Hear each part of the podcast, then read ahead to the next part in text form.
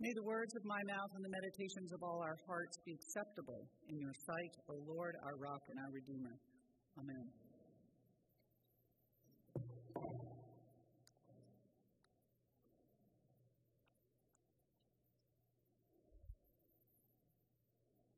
Ash Wednesday is my favorite day, for real. It's my favorite day because it represents and celebrates what is real. It is a liturgy that tells us the truth about our loving and forgiving God and invites us to claim the truth about ourselves. In a world where uh, our identity is mediated by Facebook likes and Twitter followers, and honestly, where so much of the public discourse is cynical and full of hatred, where we tend towards sentimentality and long for some imagined community and security of the past. Today, we have a liturgy that strips away all pretense and makes space for us to be honest and real, to acknowledge that we fall short, that we live in ways we do not always understand we do things that mask our authentic selves, harming ourselves and harming others. The Ash Wednesday liturgy offers a space for us to admit that we hide from the love and mercy of our Creator. We hear today that we who are redeemed by Jesus' death and resurrection are finite human creatures, created by God from the dust, and to the dust we shall return. The liturgy is designed to hold this perhaps unwelcome mirror up to our faces that we will die, that our lives as we know them will end, and we will return from whence we came. That place is a mystery, right? For who remembers a time before they were born? Who knows where we will be or what we will know once we have died? These are mysteries that we choose to ponder or not, depending upon our disposition. But today, on Ash Wednesday, the church announces the truth. Remember that you are dust, and to dust you shall return. Today's a big deal. And you are here to receive it, to participate in it, to surrender to the reality. And I say, thanks be to God, for it's not an easy message. But you have shown up, so we can trust that the Spirit is at work in this place. For our world needs more people who can assess reality, who can acknowledge our place in it. People who know the love and mercy of God, who can witness to the truth. May tonight, with its penitence and ashes, bread and wine, strengthen you to be a witness to God's love, to God's truth, of the belovedness of all people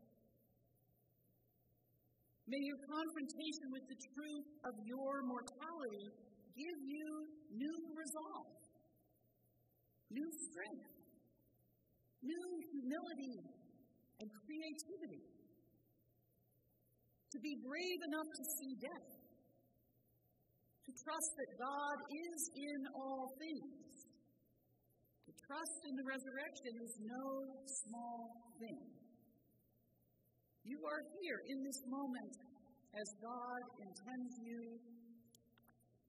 to be forgiven, loved, and free. A beloved creature, a person with the gift of life to enjoy and share.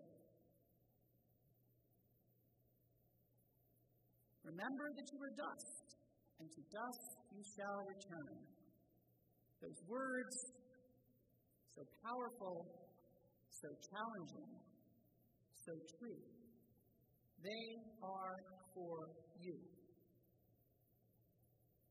And when Christopher or I make the mark of the cross on your forehead, I pray you will hear them as a blessing, as an affirmation of your true God given life and humanity, and as hope for whatever comes next. And, and, I pray you will also hear them as a bigger statement, too, something beyond yourself and your own concerns. For the news that you are dust and to dust you shall return is more than a personal message.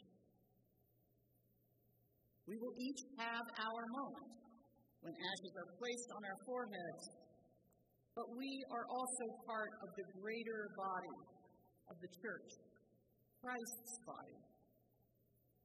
I pray that you will hear the words as a refrain as we say it to each person, the same words spoken to everyone. Remember that you are dust, and to dust you shall return. Those words are for you and for everyone else. For you and for all those you love. For you and for everyone else here this evening, and all those whom they love.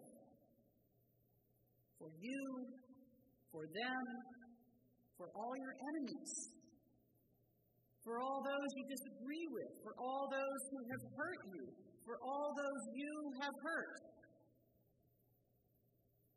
Remember that you are dust, and to dust you shall return. As human beings, human creatures, created by a loving God from the Adamah, the dirt, that's the origin of the original human, the Adam. We are all created of the same human stuff the dirt, the dust of creation. And when we die, we go back to the earth, the dirt. Today on Ash Wednesday is the chance to remember that we share so much more than what divides us. Let's hear that again. We share so much more than what divides us. As human creatures created by God, we are mortal and finite from our beginning and to our end. Arguments and divisions in this earthly life are secondary to our common humanity. Secondary to the fact that the one who created you created all the other people too.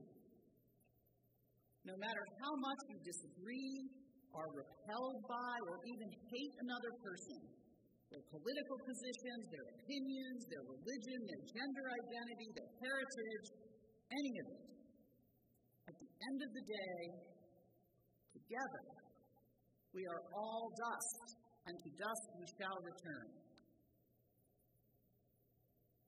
So today is a message from God about our common humanity, about God's will for us to recognize each other as brothers and sisters, fellow travelers on this road of life. It's really a word of love. It's a word of love. That God so loved, so loved the world so loves each one of us, all of us. May you hear a word of hope and encouragement in this liturgy, an opportunity to humble yourself before the Creator in solidarity with all the other creatures. For we are dust together, forgiven, loved, and free by the mercy and grace of God and our Savior, Jesus Christ. Amen.